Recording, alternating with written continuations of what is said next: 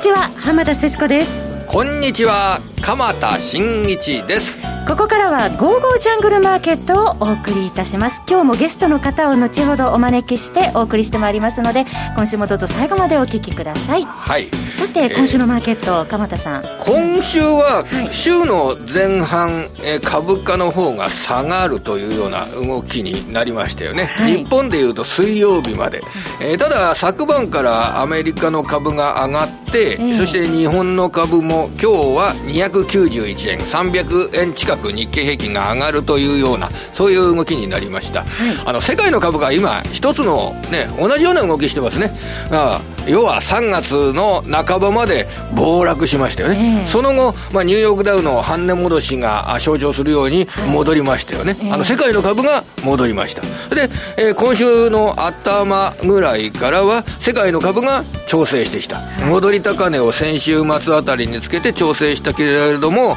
その調整一巡で今あー昨日の晩からまた上がり始めたのがこれが続くのかどうかとはい。いうことがポイントになると思いますけれども、はい。まあ、今週はただ原油相場がですね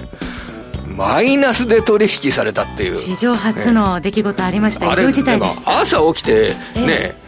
もうなんでこれ大事な数字間違えて写してるんだろうなとか僕勝手なこと思っちゃったんですけれどもね。まさかというようなね 数字でしたかそれそんな信じられるわけないじゃないですか、原油相場がマイナスで取引されてるなんて。まあこの辺りだともう見るとやっぱり相当ただ株式のマーケットなども含めて警戒すべきことっていうのはたくさんあるっていうことなんじゃないのかと思います、はい。今日ははい原油相場のスペシャリストの方をお話しできるんですよね。そうなんです、えー後半で、ええーご出演いただきますのでどうぞ皆様最後までお聞きください。そうですね、えーそれでは進めてまいりましょう。この番組は投資家の英知をすべての人に投資コンテンツ e コマースを運営する「ゴゴジャン」の提供でお送りいたします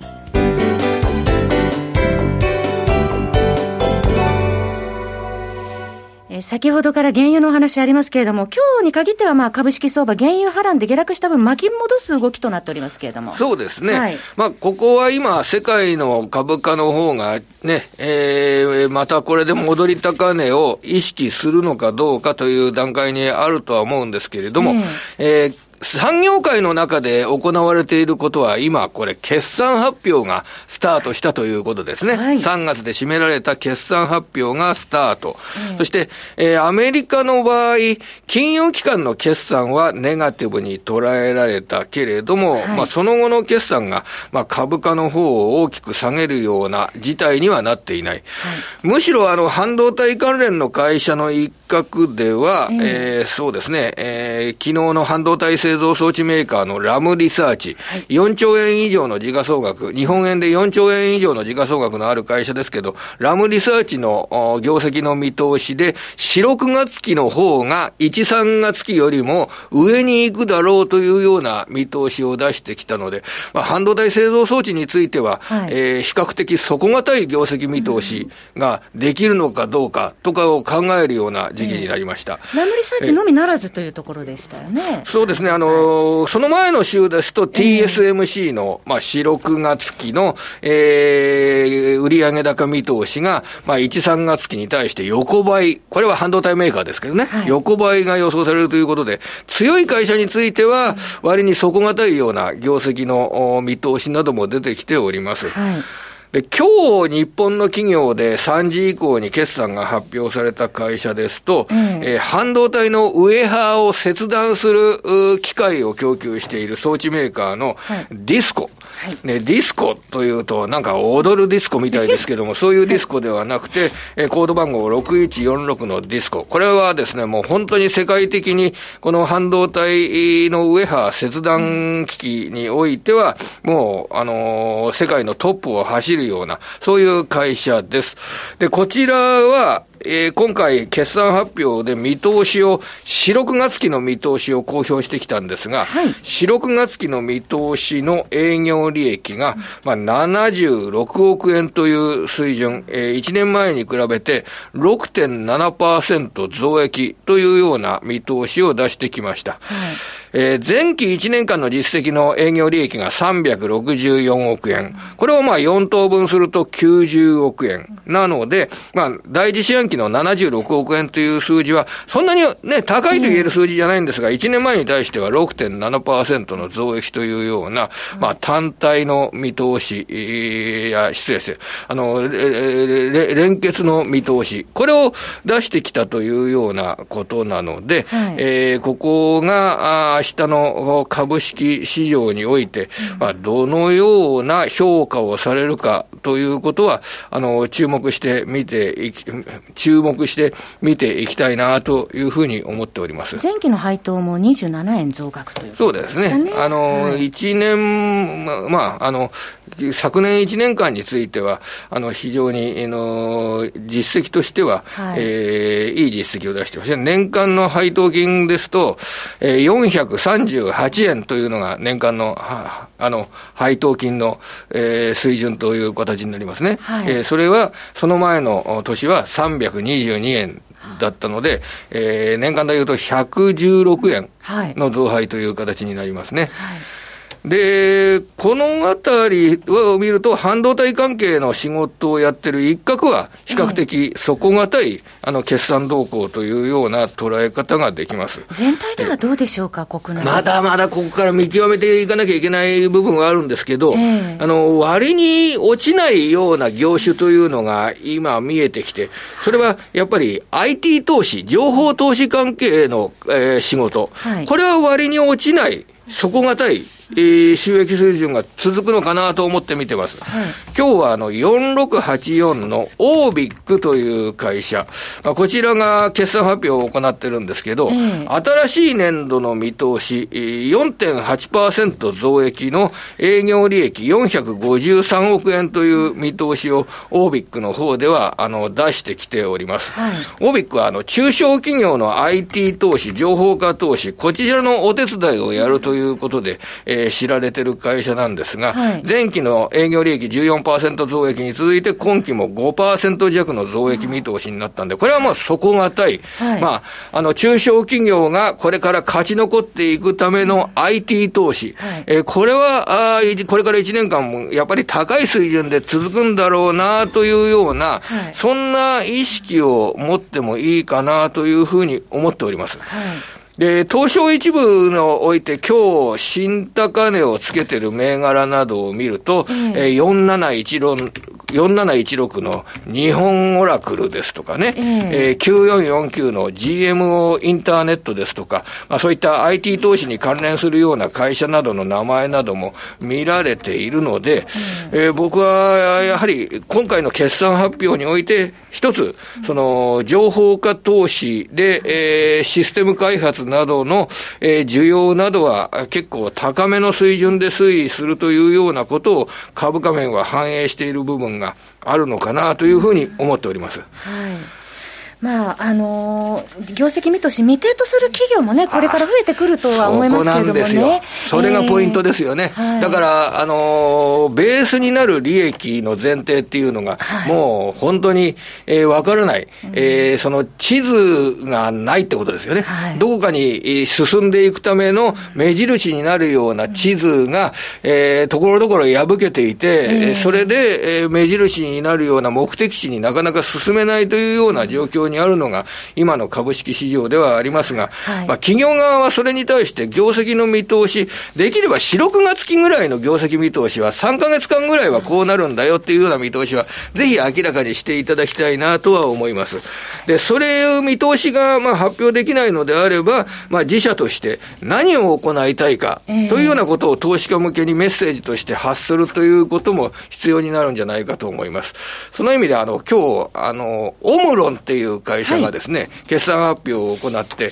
業績の見通しは未定にしてるんですが、ただ、あの、決算説明資料で、えー、これから先に、えー、コロナ後の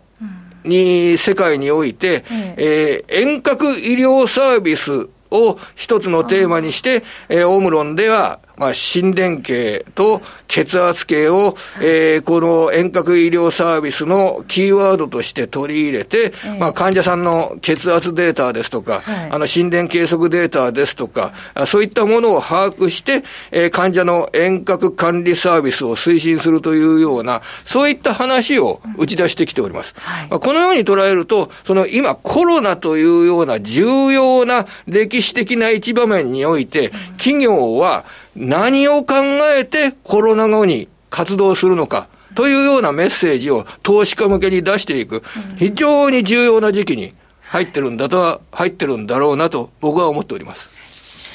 それではこの後は本日のゲストの方にお話を伺います。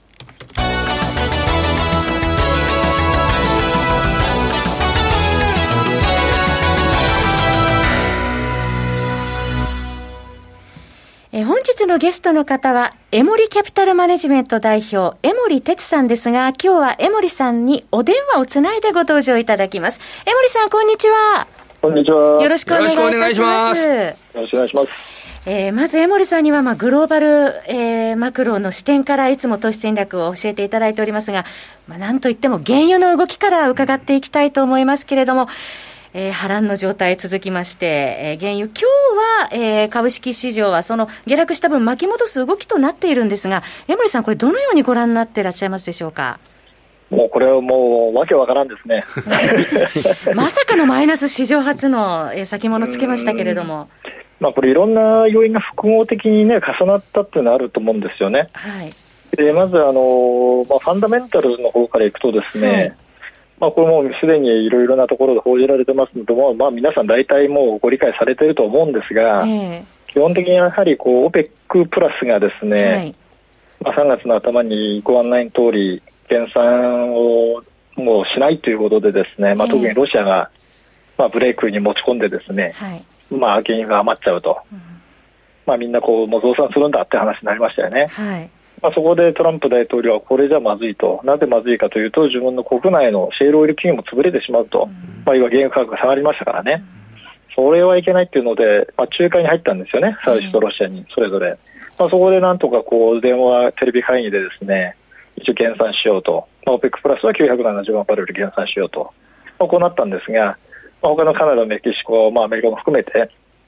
まあ、いろんな国でその減産をして、まあ、なんとか、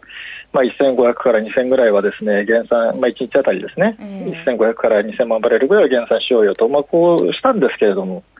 まあ、実際こう、国際エネルギー機関なんかが出している予想なんかでいうと、もう3000万バレルぐらい、1日あたりですね、需要が落ちてる可能性があると。えー、そんなに落ちてる、すごいですね、落ち方。まあ、それだとですね、まだ頑張って減産してもですね、下手すると1000万バレルから1500万バレル1日あたり余っちゃうと。えー、これじゃだめですよっていうのはまずファンダメンタルな状況だったんですよね。はい、じゃあ余った原油どうするのと、えー、持ってき先がないですねと、言ってる矢先にですね、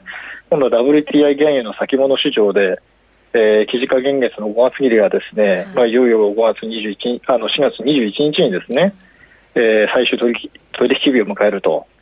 まあ、これはあの値段がずっと下がってましたから、はい、まあ、下がる過程でですね安い安いってことで、まあ、結構買った人がいたと。うんまあ、これはあのヘッジファンドとかですね、はい、まあ、あとは一部個人投資家もですね、信託とか ETF、ETN、こういったあの金融商品通じて買ってたんですよね。えー、でこれはあの現物市場は裏付けになってますから、うん。結局あの、現物を引き取れない人っていうのはですね先金決済、つまり反対売買をしてですね、はい、えー、もう売るしかないんですよね。えー、特にあのヘッジファンドなんかは、これも私も実際、先物を運用してたわけですから、内情よく知ってますけれども、あの基本的にあのヘッジファンドなんかで、こういったあの現物が絡むものに投資すると、ですね基本、現物は引き取らないんですよね。うんで普通あのファンドの目論見書なんかにもですね最初あの投資家に説明するときにですね現物は引き取りませんからと、えー、大体そうやってあの明確にこう出すんですよ。はい。まあ、それはほとんどそうなってるはずなので、まあ、そうなると、最終取引日までにですね必ずあの先決済をして、反対売買しなきゃいけないと、えー、まあ、来週は翌現月にロールオーバーすると、えー、まあ、それを当然、これはあの反対で見てるですね、まあ、例えばあの、まあ、昔であればですね、まあ、セールストレーダーとかですね、まあ、そういった人たち、あと現物を今度売ってる業者ですよね、うん、あの逆にあの売りヘッジをかけてる人たち、はい、みんな分かってるわけですよ、えー、もう完全にあのもう出来レースですよね。で何が来るのを待ってて、ただ気づいたらですね、40ドルもマイナスになるというですね、何もしなくてもこんなに儲かっちゃっていいのかと。そういうですね、まあ、あのそういった裏の事情があったと。いうことなんですよね。で、まあ、実際あの、現物もこれ余ってますから、はい、持ってき先がないんですね。で、まあ、これもよく最近報じられてますけど、WTA 原油の吹き渡し地点でありますオクラホオクラホマ州のクッシング、はい、まあ、ここのあの貯蔵の限界が大体7000万 ,7000 万バレルって言われてるんですけどね。えーまあ、昨日発表になったクッシングの在庫の量を見ると5900万バレル超になってるんですよ、はい、もうほとんどないんですよね、えー、余地がね。なので、もうこれ、持っていく先がないということで、ですねもう今、もう洋上で単価がたくさん浮いてるという、ですね、えー、もうそんな状況ですよ。うん。ですから、まあ、買い手がいない中で、ですねこれ、じゃあ次、6月切りがですねまた、ね、今度、まあ、記事が現実今なってますけどね。これが簡単にですねじゃあ終わるのかっていうですね、はい、とてもそんな簡単にですね40ドル、50ドル戻るっていうですね、はい、状況ではないですね。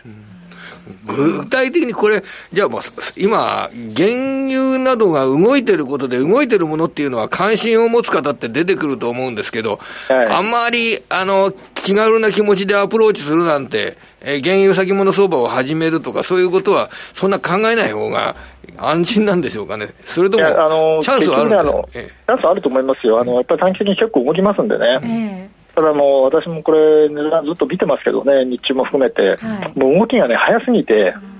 ついていけないですね。でね、今あの、ボラティリティがですね、はい、これ実はあのクルードオイルの、まあ、原油っていうクルードオイルっていうんですけどね、英語で。クルードオイルボラティリティインデックスってあるんですよ。はい、そういうのもでこれ、うん、で普段まあビックスみたいなもんですよ。どうなってますこれ OVB OVX って言うんですけどね、はい。うん、ビックスはあの VIX じゃないですか、えー、オイルの場合は OVX って言うんですけどね、これがね、普段は大体、もともと高いんですよ、30代から40代ぐらいがまあ大体平均なんですね、ええ、32とか35ぐらいが平均なんですが、これ、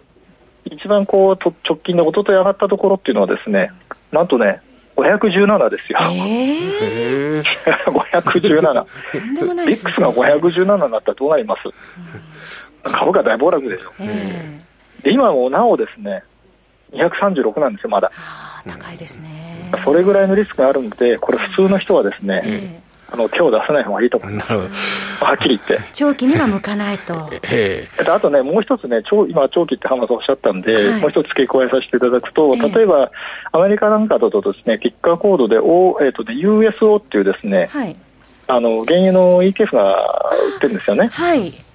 こういうものとか、あと日本で言えば、その野村さんが出しているものだとか、えー、あと日経ソコムの連動型の ETF とかあるんですよね、えー、2038とか39とかですね、ブル型、ベア型両方あるんですが、いやもうここまで下がると、ちょっと値頃で買おうかななんていう方もいらっしゃるんじゃないですか、これはねあの、短期でやるのがいいと思います、えー、で長期投資にはこれ、向きません。というのは、今お話したように、はいあの現物が安くなってますから、これずっとロールオーバーすると、ですね、はい、持てば持つだけずっと損するんですよ、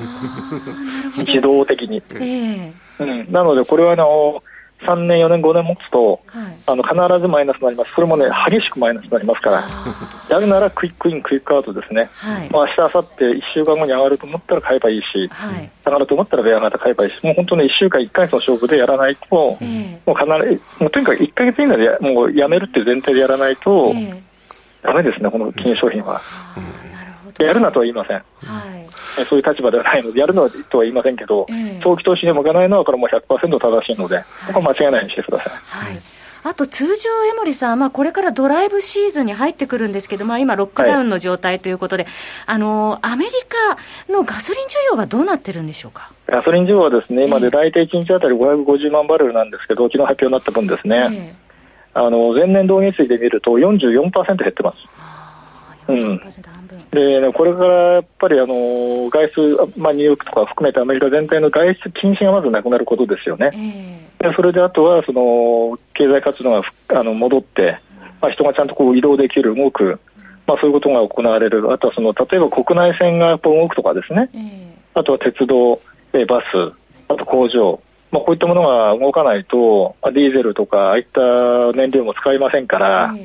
うんまあ、そう考えると、やっぱりまず経済活動が復活する、回復するってことがない限りですね、まあ、ドライブシーズンも何もないですよね。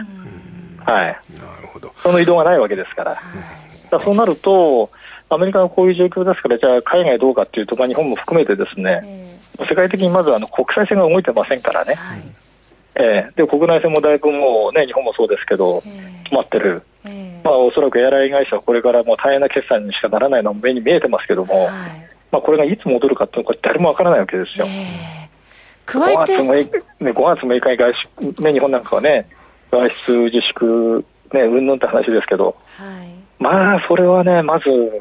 延長でしょうね。まあ、5月いっぱい、もしくはまあ6月ですとかっていったものまで続くというような可能性なども重々考えながら、えー、経済状況、株価、考えた方がいいってことでしょうかね、うん、そうですね、これ結局あの、政治家のリスクになってくるじゃないですか。はい。まあ、安倍さん、そこまでリスク取れないと私は思いますけど、多分、えー、あの専門家にね、責任なすりつけると思うんですけど、えー、まあ、専門家がこう言ってるからこうしたって多分彼は言うと思うんですけど、だとしてもですね、例えばその、なんていうんですかね、あのここの日でもうあの解除しますって言ったら、その責任はものすごく今回は重いでしょう。うん、普通の政治の決定とですね比較にならないこれは重たいですよ、これ人命がかかってますから、はい、そんな簡単にですね経済活活動なんてね、言えないですよ。うん、そこまでやっぱ考えると、これからその企業業績がどうなるのかっていうのはですね、これ当然経営者もですね数字出せないですよね。うん未定が多いですね。業績の、ね、まだ今のところ、これから先、明日以降、また新しい見通しが出てきますけど、えかなり多くの会社が業績予想を未定と出してくる。というのが一般的な見方ですし、出してもじゃあ根拠なんですかって話になりますよね、今度ね。はい。ですから今ね、あのまあ、株式の評論家の方なんかも、まあ、これ大丈夫だとかね、買いだとかおっしゃる方いるかもしれないですけど、いや、これ根拠ないですよ、はっきり言って。だって過去ないことだから。うん、うんなので、まあ、根拠のないところでですね今、我々がそのいろんなこう、ね、情報を集めながら、まあ、自分で判断するしかないという状況だということですよね。はいこれこで投資をできる、投資ができるような環境になるためには、まあ話として聞くと、えー、例えば治療薬やワクチンなどの目処がつくと、えー、それはすごく歓迎できるっていうのは、当然の話ですけど、そういうような前提というと、もうこれ、マーケットの話じゃなくなってきちゃうんでしょうね、これ。そうですね。で、多分そういうのが出てくると、まあそれで大丈夫ですよっていうね、またみんな言うんで、多分値段上がるんですよね、株価がね。うん。まあ、そういう、まあ、結構その短絡的な動きになっちゃうんじゃないですかね。ただそれも根拠がないですよね、そうですね。ね。今はやっぱりあんまり焦らないで、やっぱりそのゆっくり、まあ、今見ておくタイミングなんでしょうね。うん、うん。株で言うと、このアメリカ株は、あのー、これから先、どんな動きを考えればいいですか？これ予想することが今のところ、ちょっとそんなに難しいという状況かとは思いますけれども、いかがでしょうかね、これは。やっぱり今はもうディフェンシブに行くしかないと思ってますよ。うん、ですから、あのー、まあ、例えば前回つけた安値、はい、これよりは上で買わないということですよね。うんうん、っていうことを今、メルマガで書いてますね。うん、結局、あの過去、高値から30%下がった時っていうのは、まあ、これ以前もお話したかと思うんですけども、あの平均で1年 ,1 年半かかるんですね、底値の確認に、高値から。うん、から今回は今年の2月ですよね、高値つけたの、はい、1年半後ってことは来年の8月ですよ、それが平均なんですね。うん、なので、まずそこぐらいのタイムラあのタイタイムフレームで見ておくと。あとはその高値からの下落率っていうのはやっぱり5割では済まないと。うん、ただ、最大5割まで見とけば、まあ、5割まで下がっても耐えられるっていうふうにですねあの資金繰り組んでおけば大丈夫なんですよ。で今、3割下がったわけですから、はい、やっぱり35%、40、45%、50、こんな感じでこう下がったところでこう5回に分けて買えるぐらいのですねイメージで持っておくと。ですから今よりも上で買ってもね、もうリスクしかないですから。わざわざそれ、今、リスク取る局面じゃないと思いますね。すね。結構ね、今ね、あの3月入っあの4月、3月後半ぐらいから値段戻りましたよね、えー、結構ね、まあ、ヘッジファンドなんかが株式ロングショートの人たちがね、はい、結構今始めてるんですよね、また株のエクスポージャー増やしてるんですよ。えーうん、あとあの CTA ですね、つまりそのトレンドフォローで今、値段上がってますから、えー、あの戻ってるってトレンドフォローで買ってる人たちをまあ今買ってるんですけど、はい、マクロマネージャーはですね、はい、まだもう様子見かまだショートですよね。あそうですか。いやだってマクロマネージャーってほら根拠を見見つけながらやるから、今根拠ないでしょ。はい。う、結局、やっぱり売りになっちゃいますよね。うん、そのマクロ系がきっちり買ってこないと、なかなか上昇が続いていくっていうにはなりづらいという、ならないでしょうね。で、結局 CTA もね、下がり出したらまた今度ショートしてきますからね、これ。えーうん、だから、まあ、ちょっとそういった意味ではあの、まあ、あまり腰の座った買いではない状態ではあるかなという気がしますね。ビックス指数もまだ40ポイント台というところで、まだ高いですよね。ビックスはね、やっぱ見てると、えー、まあ、40がもう普通の状態になってきましたね。で40ポイントが非常にあの重要な今、ラインになってきてるんで、えー、40を割ってこないと、まあ、ちょっと安心できないですね。うん、40以上で推移しているうちは、やっぱり警戒感を持っていかないとだめだっていうのは、もうかなり今、はっきりしてますね、今ちょうど40ちょっとぐらいですから、えー、35とかですね、そうやって下がってこないと、ちょっとやっぱり安心できないですね。はい、で最後、FX 取引、どんなこと考えて、通貨取引はいけばいいでしょうかね、あの為替の方は今、も完全にね、あのドル高、株安ドル高の関係ですよね。はいやっぱりまだドル需給の逼迫っていうのは頭にこうあるようなこう市場参加者が多いですから、えー、そういう意味ではあの、まあ、ドルがまだ上がっている状態だということは逆に言えばやっぱりリスクオフの状態だということですよね。うん、で株、まあ、昨日おとといあの下げたおととい月曜火曜下げて、まあ、水曜日こう上げてって感じなんですけども、まあ、状態としては良くないですよね、あまりね。うん、うん、なので、まあ、ドル高になりやすいと。ですからヨーロッパ通貨とオセアニア通貨、まあ、オーストラリアとかですね、こういったところ、ユーロ、ポンド、やっぱり上がりづらくなってきてると、で黒線がやっぱり一番ショートするのに一番こういい通貨ペアだってことですよね。ドル高、円高、えー、その他安みたいな感じですから。あの、南アフリカランドとか、トルコリラだとか、なんかどんどん下がってるんですけど。下がってますよね。だだあの、こういうのは、えー、あんまりもう歴史的にこんなに安い位置に来たぞとか言って、買ったりするのはいけないんでしょうかね。まあ、それが一番やられるパターンですよね。はい、あの反転しない限りはショートでいくべきだと思います。うん、なるほど、値頃ではやらないということですね。値頃ではやらない。はい、えー、さて、ここで、ゴゴジャンからのお知らせですが、今お話しいただいております、江守さんのメルマガです。江守哲のリアルトレーディングストラテジー。えー、こちら、配信価格、月額税込み4500円で好評発売中です。今はもう世界的な動きをトータルで見なくてはいけないような流れになっておりますので、えー、ぜひグローバルマクロを得意とされている江守さんの、えー、視点が必要になってくるのではないでしょうか。えー、ぜひ皆様、えー、ご検討ください。えー、江守哲のリアルトレーディングストラテジーでトレード成果をどんどん上げてまいりましょう。お申し込み詳細は番組ホームページのゴゴジャントレードサロンのバナーを皆さんクリックしてください。はい。江森さんのメルマが、あの、午前8時よりも、ま、前のね、時にもね、えー、あの、結構早めに送っていただいて、江森さん、すごく、あの、毎日、あの、メルマガが武器になってます。ありがとうございます。ありがとうございます。的確な指示をいただいてありがとうございます。ぜひ皆様にもね、お手に取ってご覧いただきたいと思います。えー、本日のゲストは、江森キャピタルマネジメント代表、江森哲さんでした。江森さんどうも今日はありがとうございました。ありがとうございました。えー、そろそろお別れのお時間です。はい、えー、今晩はインテルの決算発表などがありますね、はい、えー、明日の朝注目して見ていきたいなと思っております、えー、来週も素敵なゲストの方をお招きしてお話を伺ってまいりますのでお楽しみになさってください。鎌田さん今週もありがとうございました。それでは皆さんまた来週。この番組は投資家の位置を全ての人に投資コンテンツ e コマースを運営する「ゴゴジャン」の提供でお送りいたしました。